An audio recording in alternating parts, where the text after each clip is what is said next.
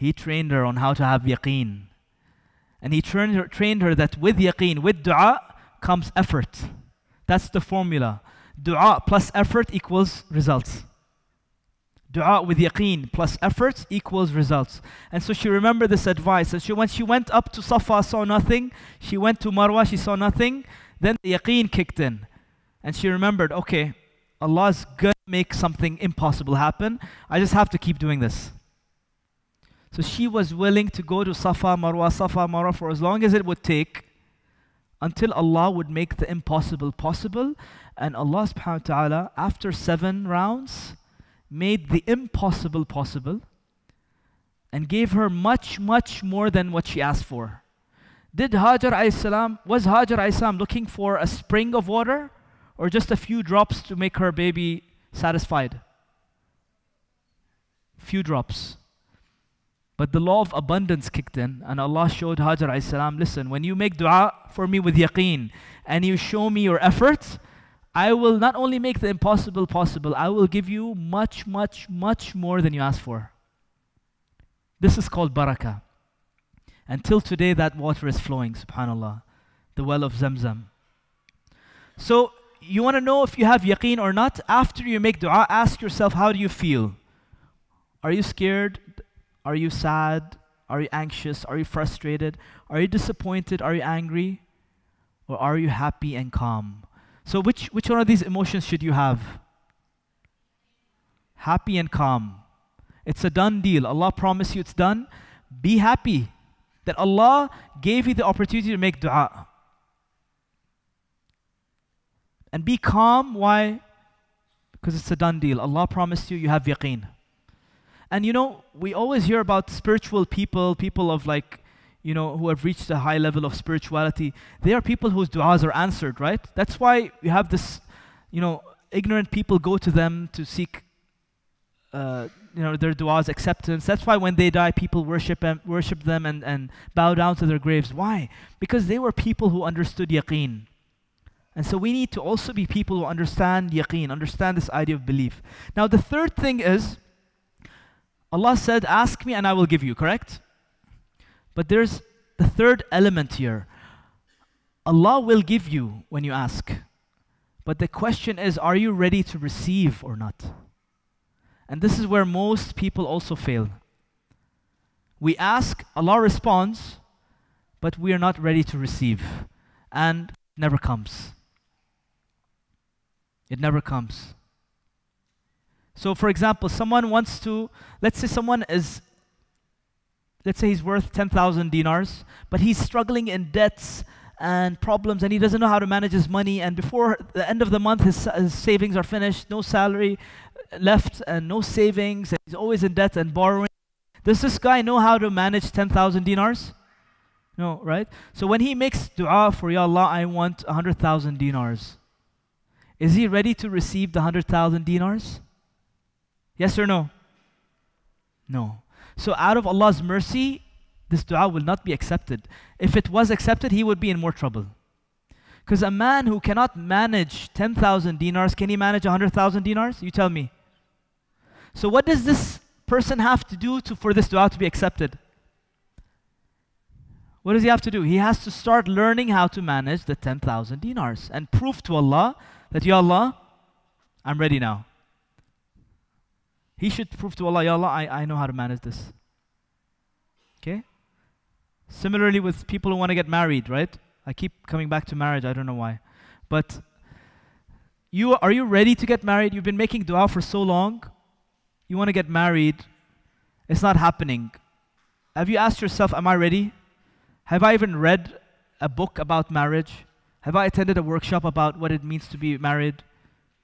Do I even know what kind of woman I want to marry, what kind of man I want to marry? You ask yourself these questions, am I ready or no? Don't just ask to make dua like that. Ask yourself, are you ready or no? So as above, so below.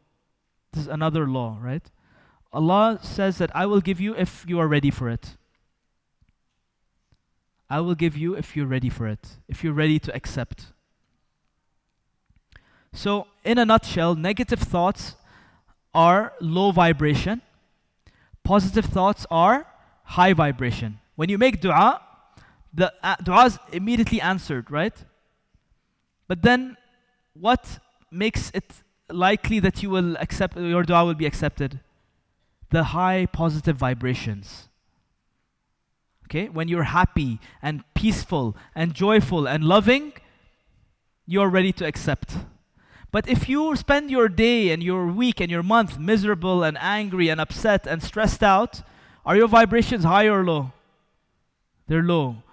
So when the dua is coming to be accepted, are you ready to receive? No, your vibrations don't match. Allah's vibrations are always high. Make sense? Okay? So, taqwa, guys. Protect your thoughts. You want to maintain that happy mindset, that positive mindset, that mindset of loving each other and not negative mindset of hatred and jealousy and anger and stress. So use your protection. Like you need to be extra careful, extra sensitive. That's what taqwa is, not letting this pain and suffering enter your world. Make like a border to protect yourself from all this pain and suffering. It's out there, it's everywhere, right? The world is filled with pain and suffering and negativity.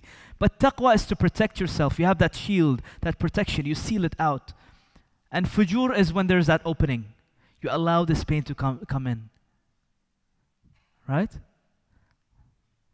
And Allah says, wa nafsin wa ma sawwaha, fa alhamaha fujuraha wa taqwaha. Allah has given you the choice. You can either allow the fujur to happen, to allow that pain to come in and you suffer then, you blame yourself for your suffering, or you have taqwa and you protect yourself. So be sensitive. And there's no surprise that Allah ends Surah An-Nas, or He ends the Quran with Surah An-Nas, right? It's the Surah of Shushu, basically. The final chapter of the Quran is about Shushu. The last message from Allah to us, to warn us, to remind us of His danger. Don't underestimate His enmity towards you. So be sensitive to what you see. If you are watching Pakistani dramas that are filled with negativity and crying and divorce and fights and arguments and, husbands and wife cheating with one another, guess what? This is negative energy that's going to come back to you. This is the law. It's going to come back. If you are someone who is, all you do is listening to songs that are about sadness and, oh, she left me and I used to love her so much and, it was such good times and I will never forget her.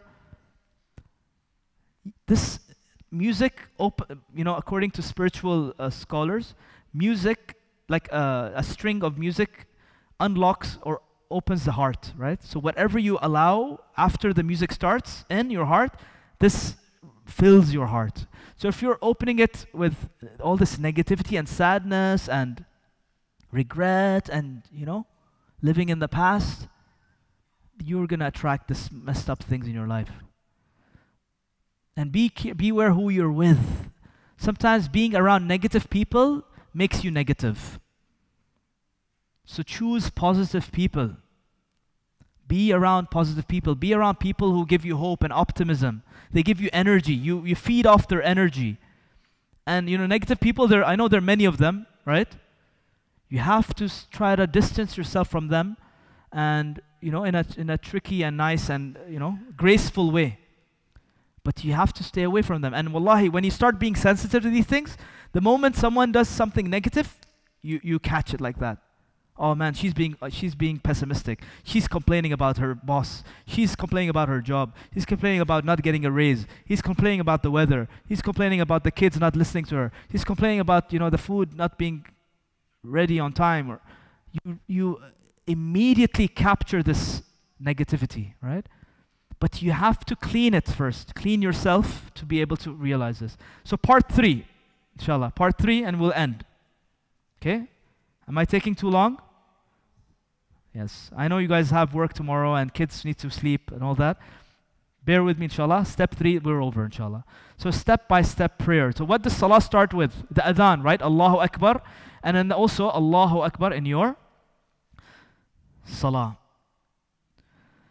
Allahu Akbar doesn't mean Allah is the greatest. Unfortunately, usually it's translated as Allah is the greatest. It's actually Allah is greater than.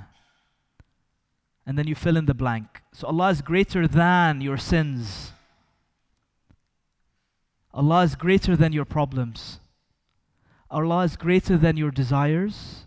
And Allah is greater than your fears and your challenges. You start off your prayer with this statement. I'm leaving everything behind, Ya Allah. Right? You're lifting your hands, everything is behind me. I'm being present with you, and you are greater than everything else. And if you hear the adhan and you're watching TV, Allah is greater than TV. Allah is greater than that cricket match. Even if it's the final, and even if Pakistan's playing against India. Allah is greater than that. Allah is greater than that video game. Allah is greater than the last show of the drama, the last episode of the series, of the season. Allah is greater than your kids. Allah is greater than the food. Anything that's distracting you, Allah is greater than that. And the Prophet ﷺ, you know, Aisha radhiallahu anha describes him as saying that when he would be in the house, he would play with the kids and, you know, he would be, you know, spending time with family. But the moment adhan went off, what would happen? She says he would get up and immediately leave the house as if he completely turned into a different person. He would detach himself immediately because Allahu Akbar. He understood this. So what are your priorities? Is Allahu Akbar in your life? Or are other things a bigger priority in your life? And then the wudu, right? Wudu, unfortunately, again, it's something that we do so quickly without internalizing its spiritual meanings. When you make wudu, I'll give you some tips. When you wash your hands, internalize the fact that your hands have sinned and, Ya Allah, I want to cleanse my hands from the sins of the hands. And then when you do mudmada, what do they call it? Like, you know, water, whatever, yeah? You guys know what I'm talking about. When you gargle, yeah. It's cleansing of the sins of the tongue. All the bad things you've said to people, all the lies, all the promises you've broken, all the humiliating things you've said to your housemaid. You're cleansing yourself from these sins of the tongue. And then the nose, you're asking Allah, Ya Allah, I want to smell the scent of Jannah, not the smoke of the hellfire. And then the face, Ya Allah, make my face lit up on the day of judgment. Don't make it of the face of those who will be darkened. And then your arms, Ya Allah, I want to be of the people who receive their book in the right hand, not of the people who want to receive the book in the left hand. And then your head, Ya Allah, cleanse my mind from all these evil thoughts. Ya Allah, purify my mind. Make me someone who's optimistic. And then your ears, Ya Allah, purify my ears from all evil things that will harm me. And then your feet, Ya Allah, purify me from going to places which will displease you. You see how you add this element of spirituality? It will transform your wudu. And they say one of the biggest secrets to khushu and salah is preparation. Preparing to meet Allah. And you know, Ali bin Abi Talib's son, they say when he used to make wudu, his face would turn, like his color would change. People would see him and be like, what's happening to you while wudu? So he would say, you know, I'm meeting Allah now. How do you want me to feel? So they're preparing for khushu' even before salah, subhanAllah. Okay? And this idea of preparing in terms of your dress. Ya Bani Adam, khudu zinatakum inda kulli masjidin. Allah's telling us, when you go to the masjids, beautify yourselves. Right? Wear the best clothes. And have the nicest smells.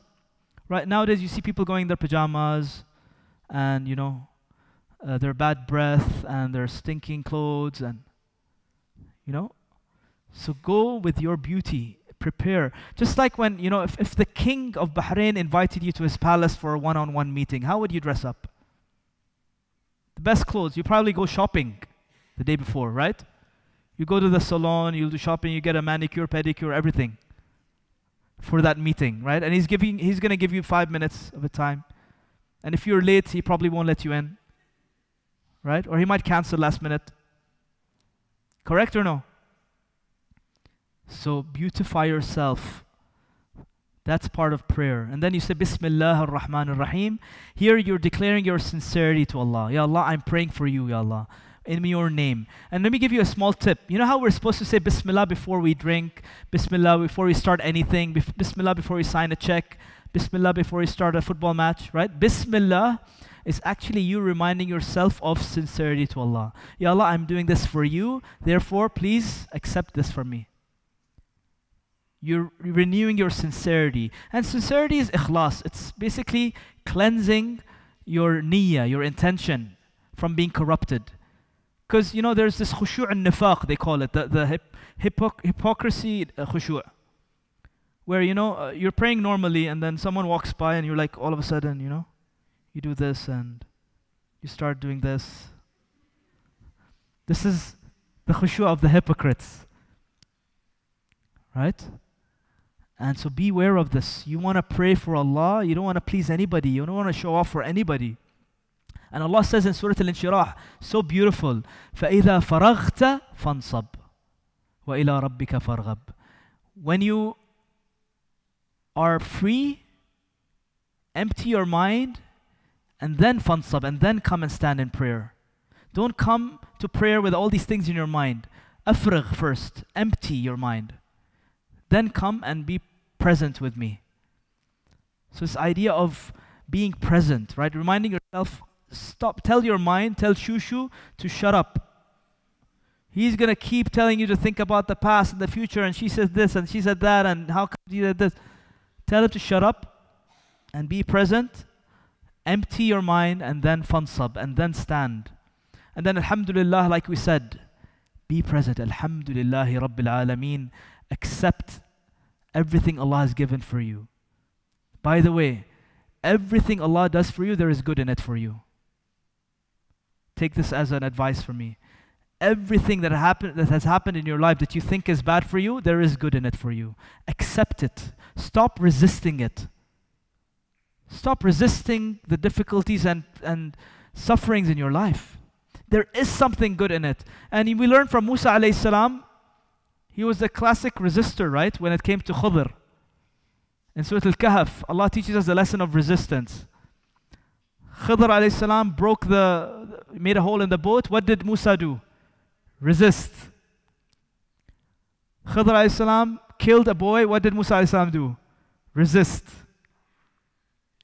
Lastly, you know, Khidr alayhi salam built the wall. Musa resisted. How come you didn't ask for a compensation? What did Khidr alayhi salam do? Ended the relationship there. He cannot teach Musa Islam anymore because he's resisting. He's not accepting. That story is about teaching us about acceptance. Accept that, yes, in the outside it may seem evil or difficult. Let's say you got divorced. It's in the outside it seems difficult, but there is some good in it. Accept it and move on. Don't stay in the past. This idea of being content with what you have. Be happy. When you say alhamdulillah, you should be smiling in your salah, by the way. And you should be in darus salam. No point in being upset or sad. Alhamdulillahi rabbil alameen. And then Ar-Rahman Ar-Raheem, reminding us of this unconditional love. Again, this is programming now happening in salah, okay? As you're reciting, Ar-Rahman Ar-Raheem. Ar-Rahman comes from the root of the womb. The root word is rahim, the womb of the mother, which reminds you of the loving care of the mother. And the mercy and the connection between the baby and the mother with the umbilical cord, right? Everything is connected and everything is in order. The baby is getting its food on time, its drink on time, it's sleeping. Everything is protected and in order. That is how Allah's relationship is with us. Ar-Rahman Ar-Raheem. And what does Shushu want to do? The complete opposite.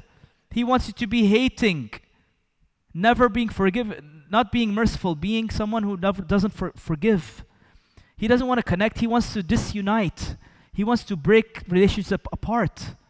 The biggest accomplishment for Shaitan is divorce. They celebrate this victory. And order, Shaitan wants your life to be chaos. He wants people to be stuck in traffic. There's no law, no order. People are fighting with one another. He wants your bedroom to be messy. He wants your desktop to be messy. He doesn't want order in your life. Allah's system is a Rahmani system, Ar-Rahman Ar-Raheem. And graduality. The Ar-Rahman Ar-Raheem teaches us graduality. It takes 9 months for the baby to come out. Shaitan wants things to happen quick. Instant. Right? Instant. He doesn't want you to wait. And then Maliki Yawmideen.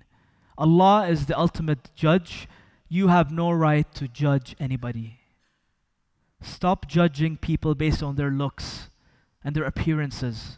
Wallahi, this is one of the biggest crimes in the Quran. No jokes, really. One of the biggest and most serious crimes in the Quran is judging others. And if you're doing this, you're going to attract major, major problems in your lives.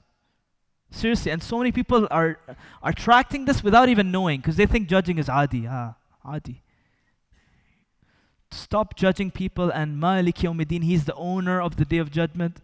He is the owner of everything, the law of abundance. Also, Maliki Yawmideen should remind you of accountability, that Ya Allah, I'm accountable.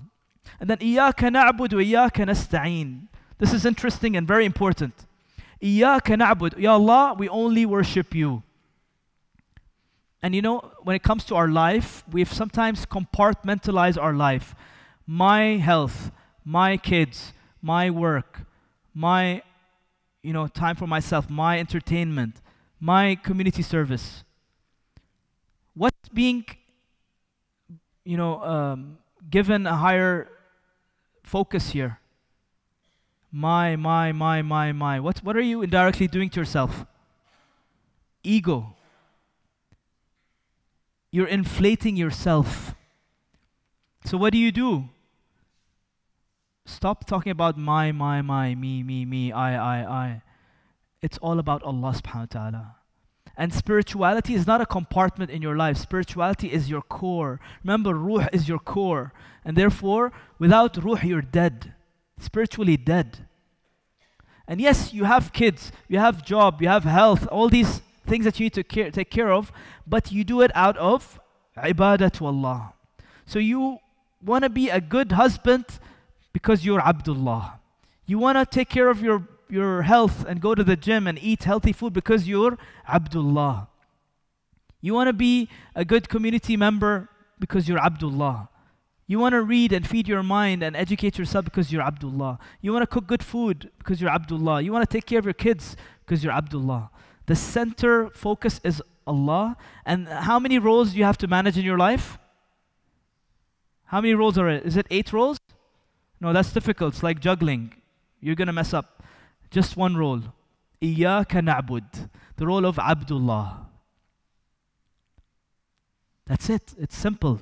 All the prophets, they came with this one message. Worship Allah, worship Allah, worship Allah. They never gave lectures about parenting, about cooking, about health, go to the gym, about earning money. And they never gave these lectures. Why?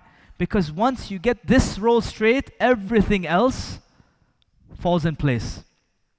And then this is very interesting also. Iyaka na'bud. You know how human beings, they have this need for all these things, right? Money, health, wealth, relationships, and love. For the disbeliever, the focus is these materialistic things. But Iyaka na'bud reminds you that my focus is not these things, it is Allah. But Allah's promise is that when you focus on me, I will give you all these things in the process. These are the perks that come with this relationship. These are the benefits of this relationship. So yes, we all love money, we all love health and relationships, and we all want love in our relationships. But we don't aim for these things. These are worldly things. We aim to please Allah, to get closer to Allah. And Allah promises us, وَمَنْ يَتَّقِ اللَّهِ يَجْعَلْ لَهُ مَخْرَجًا وَيَرْزُقْهُ مِنْ حَيْثُ لَا يَحْتَسِبْ.